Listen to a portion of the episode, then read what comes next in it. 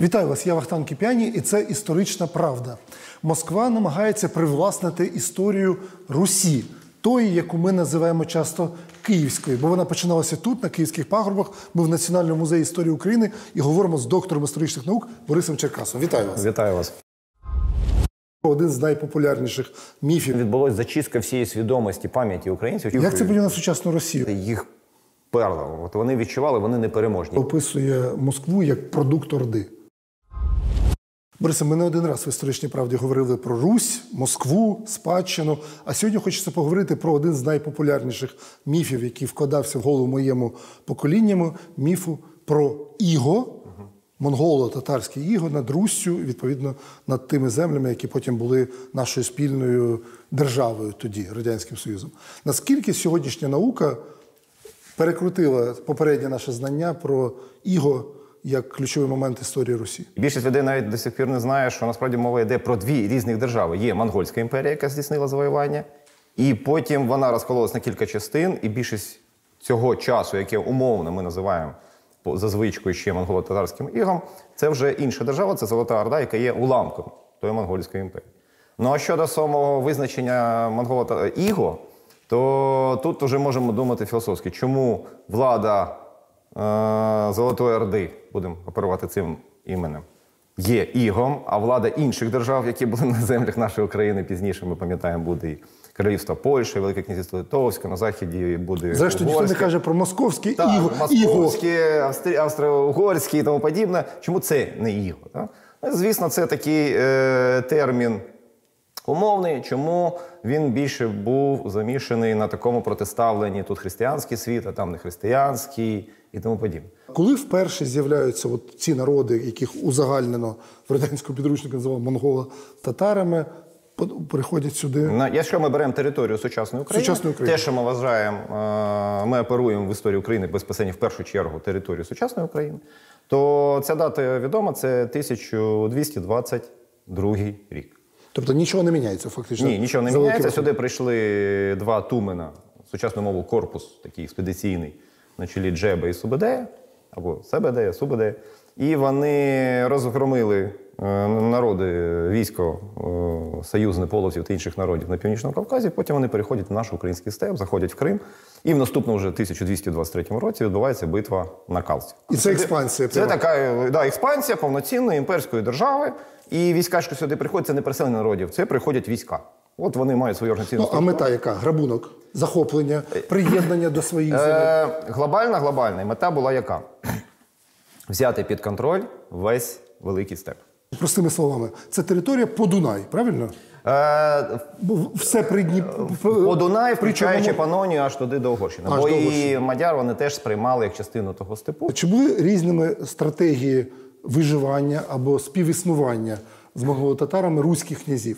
Бо очевидно, що бо тут ми зараз навіть зараз живемо в час окупації, частина нашої території окупована. І люди, будучи в окупації, знаход... хтось інкорпорується в цю окупаційну адміністрацію, чи, в- чи просто активно бере Так, участь, так. а хтось ну, живе пасивно. Перша головна різниця беремо династичну. На території е, Володимира Суздальщини чи Рязанщини. Е, Це теперішня Моск... Е, Росія. Росія, да, так. Е, старші гілки отих нащадків е, Рюріковичів були знищені.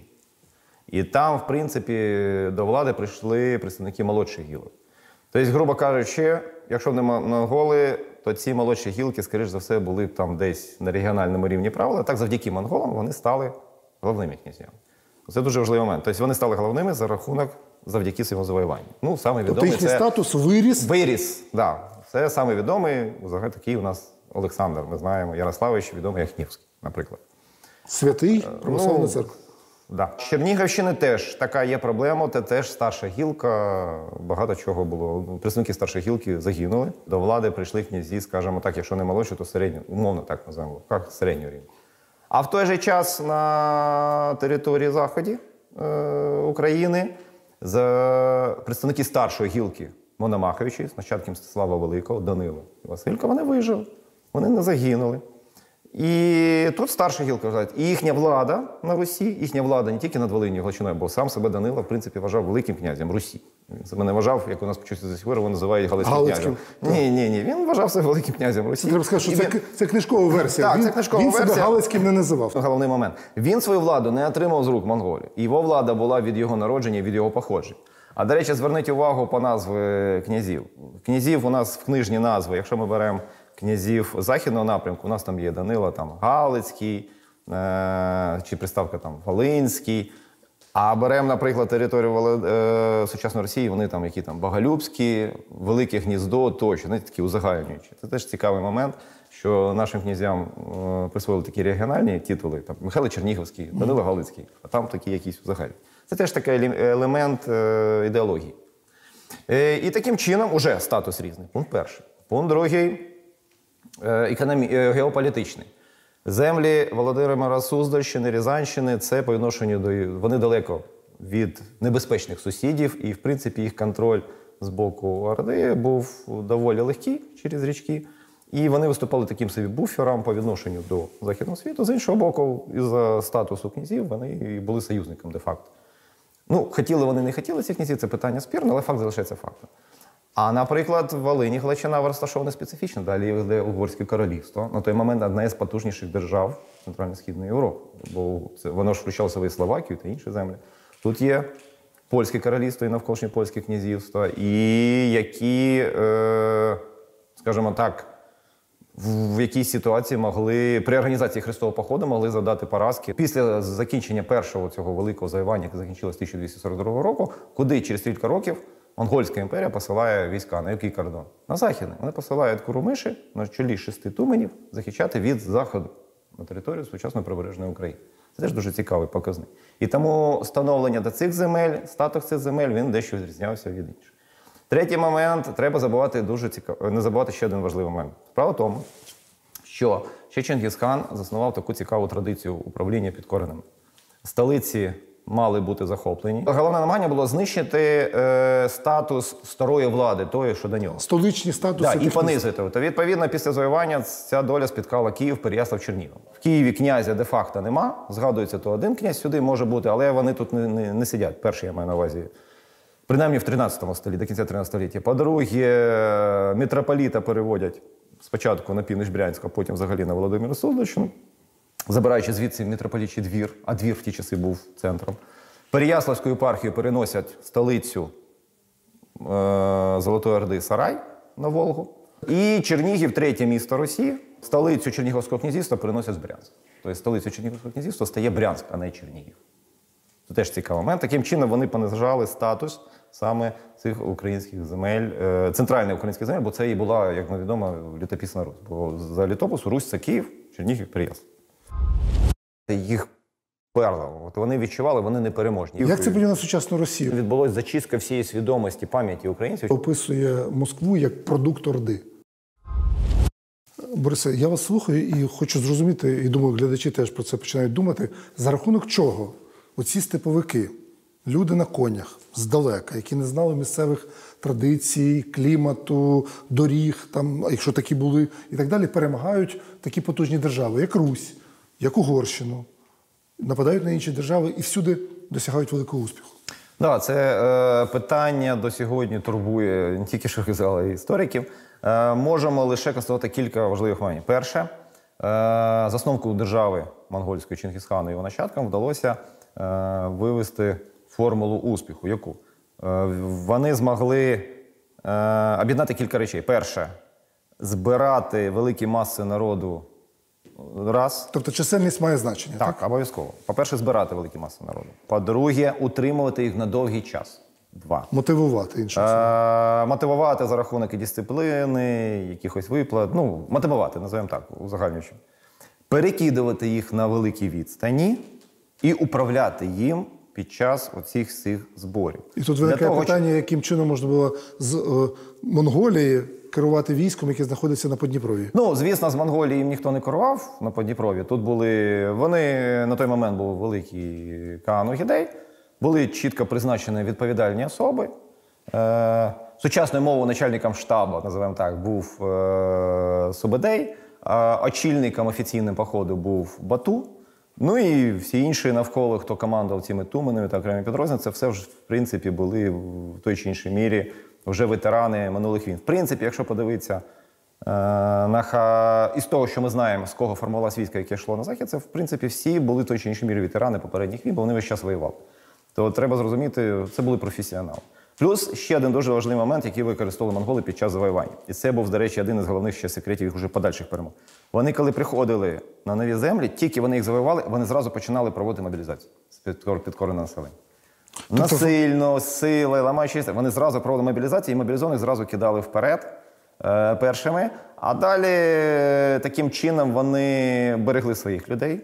А ті, які входили в бій, одні могли, наприклад, бути проти, а інші, навпаки, під час оцих всіх битв поступово теж, скажімо так, приймали вже монголи, ставали і ветеранами цієї держави. Будучи слов'янами, приміром, чи фіноуграми, Так, та, чи ми знаємо е, інструменти підкорення цих людей? Тобто це тільки страта, ну тобто смерть страти, Е, смерть. е, В чому? Є е, там, скажімо так, і кнутом і пряник. Вони приходять, наприклад, старшу от завоювали, старшу гілку знищили, а молодшу гілку навпаки кажуть, тепер ти будеш головним. Підняли їх. Підняли, от ти від нашого імені управляєш. Можливо, навіть ти можеш навіть мати більше владу, ніж до нас. Ну, наприклад, якщо в цих землях було потужне громади, то от той, хто був до цього князь, він не міг мати там абсолютної вертикаль влади. Він був змушений ними керуватися. А прийшла нова влада, вона це все знищила.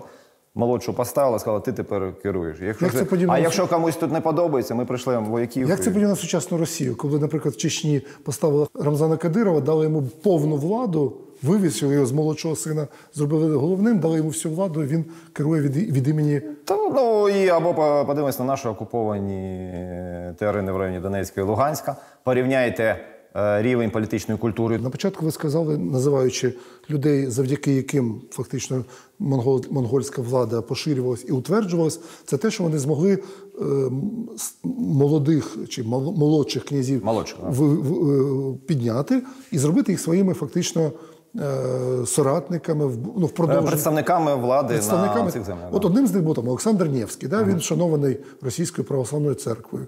Він є е, святим, він є е, символ Росії. Навіть коли був конкурс, найвидатніший росіянин, то саме Невський став росіянином номер один в історії, а не там Ломоносов, Пушкін там, чи Сталін. Ну, ну, ну.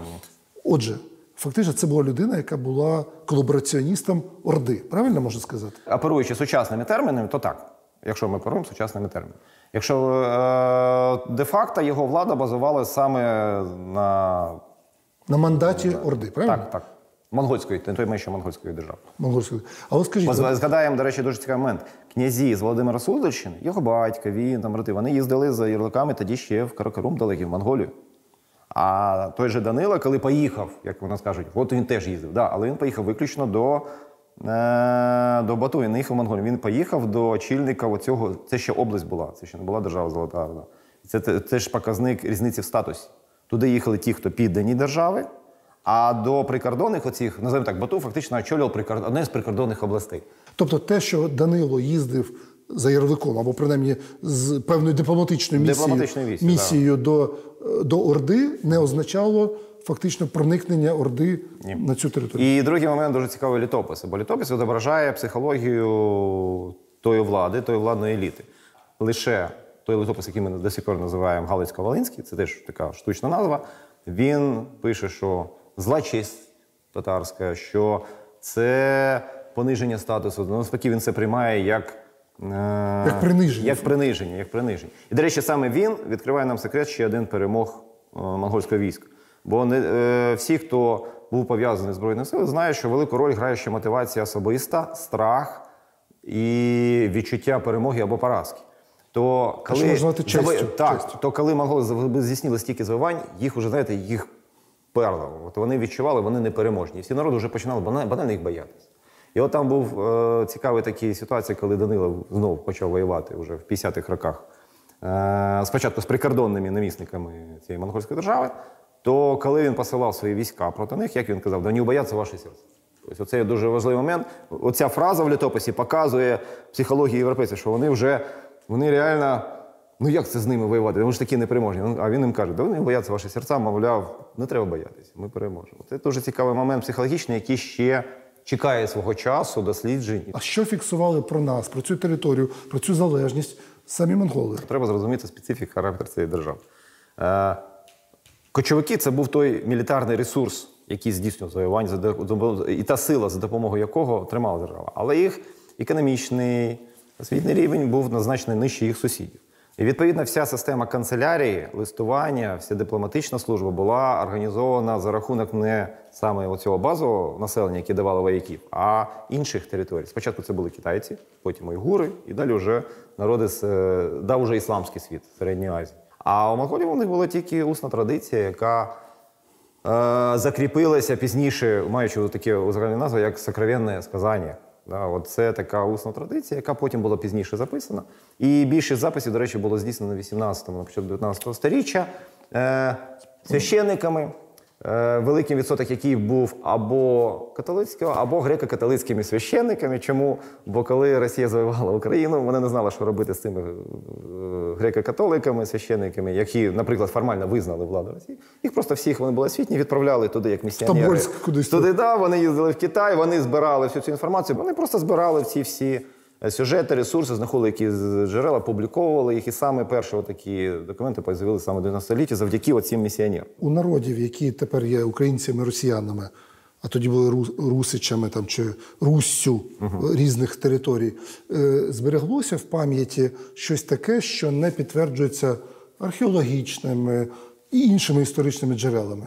Тому що, от, наприклад, знову ж таки, якщо так сказати слово іго або оця монгольська навала, це є трагедія, це є знищення, це можливо є щось таке, що передавалося з вуст в уста перед поколіннями, що не співпадає з цим усталеним поглядом. Е, небагато. В Білорусі в одній пісні згадувався, наприклад, там цар Бурундай, це відгомен походу такого темника Бурундая, що він намагався поставити баскаків на білоруських теренах, що в джерелах у нас не просліджується, а в такій пісні є. Тобто це дає можливість історикам зараз реконструювати от один із напрямків їх пізніше завоювань. А в цілому мало чому. По-перше, хто буде носії? Або це казки, а пісні, фольклор. Ну, були- були там якісь. Були. Ну, бачите, е, російський фольклор, якщо ми беремо Росію, то їхній фольклор, все. А який у них фольклор? Ну, ми знаємо, всі більшість народних пісень Росії це продукт 19 століття. Якщо беремо е, Белін, Беліни, які А казки нас- це взагалі фіно-угорське, Ну, а казки вони записувалися вже в часи в кінці 18-го, початку 19-го. Ну, які казки на це?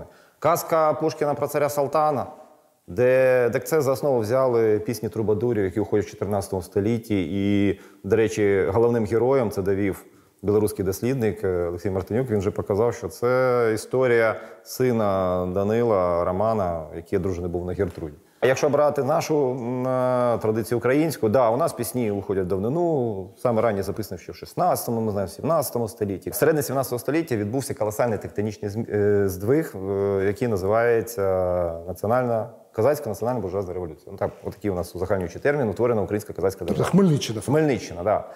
І в напрямок цього повстання фактично відбулася зачистка всієї свідомості пам'яті українців. Чому? Бо всі казки, всі герої стали козаками.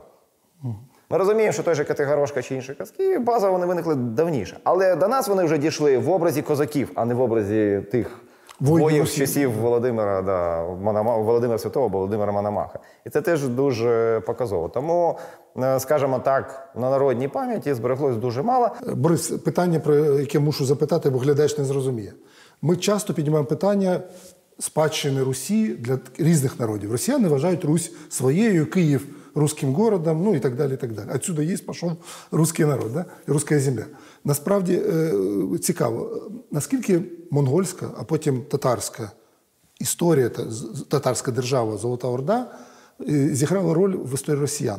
Тобто, от вони піднімають там Олександра Невського, вони піднімають там князів, там Івана Калиту, там майбутніх царів, які фактично отримали ці ярлики і стали великими самодержцями бо- е, завдяки татарській навалі. От як це розцінюється сьогодні в, місце- в російській історії? Саме Московське Велике Князівство і Московська держава е, стала домінантом на цих землях саме завдяки дійсно е, Золотій Орді. Е, Це не був одномоментний крок. Це не значить, що вони там зразу от прийшли, а ви будете цими. Ні, це було поступово. Могла бути і Тверь, могла бути інше. Але в силу різних обставин е, так стало, що весь час монголам вони ж не могли напряму безпосередньо керувати. Вони створювали якісь центри управління. І вони в якомусь етапі все ж поставили. Там була боротьба на московських князів і давали їм ресурс. І ті дійсно стали завдяки саме Орді, вони стали домінантом на цих землях. Це пункт перший. Пункт але при цьому, так як вони були представники династії Рюриковичів, плюс там сидів митрополіт, вони нам- намагалися себе виводити від Русі по цій саме родинній лінії своїх правителів. Як до цього монголи чи там вже тепер татари ставилися? Ну, е, ні, Їх ну, це не сильно обходило? на той момент ні. В принципі, мене складається враження, що їх не сильно це навпаки. Навпаки, їм це було зручно, що можна було тримати під контроль. Київ, Київ же теж був в складі цієї золотої орди. Уже беремо термін Золота Орда. Так що їх це не сильно ментежило і не сильно, я так підозрюю, і цікаво. Головне було тримати владу на цих землях. Але так сталося, що саме Москва стала домінантом. А особливо, а потім, а коли остаточно вони почали в неї вкладувати ресурс, допомагати їй це, звісно, коли вже прийшло Велике князівство Литовське, сильна держава, яка ще й вирвала з-під влади Золотої Орди Чернігівщину, Київщину, Переяславщину, всю правобережну Україну. Ну тут уже зрозуміло, треба мати реально свій мощний оплот, за допомогою якого чинити спротив, условно там литовцям. Да? Тому ще більше. Відповідно, вони підтримували московську державу. Згадаємо війни Вітовта з Василем І. Завжди на боці московитів є військо Золотої Орди. Е, і ім'я Тактамиша на монетах е, московських, які були в 15 столітті тощо. Це пункт А перший. скажіть про цей сюжет. Я спробую пояснити. От дивіться, є Володимире Суздальське князівство, це величезна територія. На ній є різні стольні міста Москва, Твій, Ростов та інші. Як правило, до цього час спочатку монголи, потім Золота Орда. Вони комусь із цих князів давали ярлик, який від їх імені мав право збирати тут данину, керувати всім і відповідно мати свій Не в кожному місці, а на всій на всій на всій території Володимира Суздальщини. Відповідно, по мірі того, як е, в Москві закріпився митрополіт, саме частіше таким князем ставав московський. І потім уже Тахтамиш де-факто за нащадками Дмитрія цього Донського закріпив цю, це право пожиттєвого володіння Володимира Суздальщини, збирати тут данину, видавати їм. Це і за умови, що вони підтримують, звісно, Тахтамиша і його нащадків. Скільки років тривав от такий, ну, не союз, але така залежність московської держави? Ну, фактично, де-факто, це, звісно, до 1380 року, це стояння ріки Огрі. Але і в, в подальшому періодично Москва визнавала свій зв'язок з тим чи іншим ханом. Це коли їй було це потрібно, і так воно протрималося в той чи іншій мірі аж до Петра І. Тобто тільки Петро І був першим російським. Він, а він змінив статус держави. Він, по-перше, створив імперію. Він змінив назву держави, саме з цього моменту вони стали Російською імперією, да, Російською державою, і він повністю поміняв цю загальну Тобто ще його батько був залежний від Орди. Ну, він не був фактично ж ми розуміємо залежний, але скажімо так, якщо б юристи сіли в ті часи правовики і почали вирішувати, хто від кого залежний, то в принципі вони б скажі, скоріш за все сказали, що да, от хан там, наприклад, той же кримський хан, він має формально головніший за московського царя. Звісно, це умовно. Наскільки от татарські впливи реально вплинули на становлення руського народу? Тобто, ну, грубо кажучи, про кров. Тобто, наскільки от татарська кров, там, чи монгольська, чи степова кров змінила росіян? Вплив, звісно, був великий, але більше на знать, ніж е, населення. Ну, тут треба зрозуміти, що в ті часи не було таких комунікацій, особливо на тих територіях. Більшість населення це були ці залишки оцих всіх фіно-угорських племен, які поступово асимільовувались, славянізовувались тощо. На знать так, серед знаті були різні статистика, е, скільки який відсоток серед дворянств дворянства Московської держави був саме вихідці е, з Вважають, що ті ж Наришкіни, Петро І, от Ну, Наришкіни, я читав таке Годунов, там, Аксакови, там. Їх там е, багато, ну, да. Чи правильно я зрозумів, що, от, грубо кажучи, на селян, а тоді переважаюче населення було селянське, е, татари, ну, грубо кажучи, не, не. Не було традиції одружуватися у татар з. е, ну, по-перше, вони жили в різних регіонах, і вони, вони могли де е, для того, щоб одружуватися, що треба довгий час жити спільно. Ну, якщо був гарнізон, наприклад, або була війна, або був, Ну, гар, гарнізони, звісно, були. Наприклад, за часи Московської держави ми знаємо, по західному кордону стояли такі острожки, е, де сиділи гарнізони, які складали служебних татар. Але якщо ми подивимося загалом на карту цієї держави на кількість населення, ну це ж краплина mm Знать, вона між собою дійсно одружувалася, але звісно, вихідці завжди приймали християнство. Але загалом, якщо ми подивимося на всю цю територію, на для звичайної людини навряд чи цей вплив мав бути такий великий, який би нам би здавався. В останні роки вийшло феноменальним накладом не одне видання книжки Москва Ординська або Країна Мокси, такого е, пана Білінського, який не є професійним істориком, але дуже багато людей сприймають його літературу як, ну, як наукову, як варту вивчення. В чому феномен? От що десятки тисяч українців купували книжку, яка описує Москву як продукт Орди. Що це свідчить? Це не є науковий продукт, і як вчений я нічого не можу сказати про це. Але е, система писання таких книжок вона ж з'явилася свій час ще в Росії. Пам'ятаємо, є такий узагальнений термін Фоменковщина. Головна місія нашої програми, я думаю, вашої наукової роботи в тому, щоб розповідати те, або принаймні пробувати розповісти, як воно було. Очевидно, ми розуміємо, що бракує джерел, ми не завжди знаємо мови, ми не завжди можемо поїхати і дізнатися про щось, але ми пробуємо реконструювати так, щоб люди розуміли, що історія це дуже цікаво, а якщо цікаво, то і дуже важливо. З нами сьогодні був Борис Черкас. Дякую, пане докторе, за дуже цікаву розмову. Я сподіваюся, що багато людей потім полізуть в інтернет, погуглять і щось ще прочитають, що є позитивним моментом. А нагадаю нашим глядачам, що рівно за тиждень знову буде історична правда. Не забувайте, не хворійте, дивіться канал Еспресо. Обов'язково побачимось.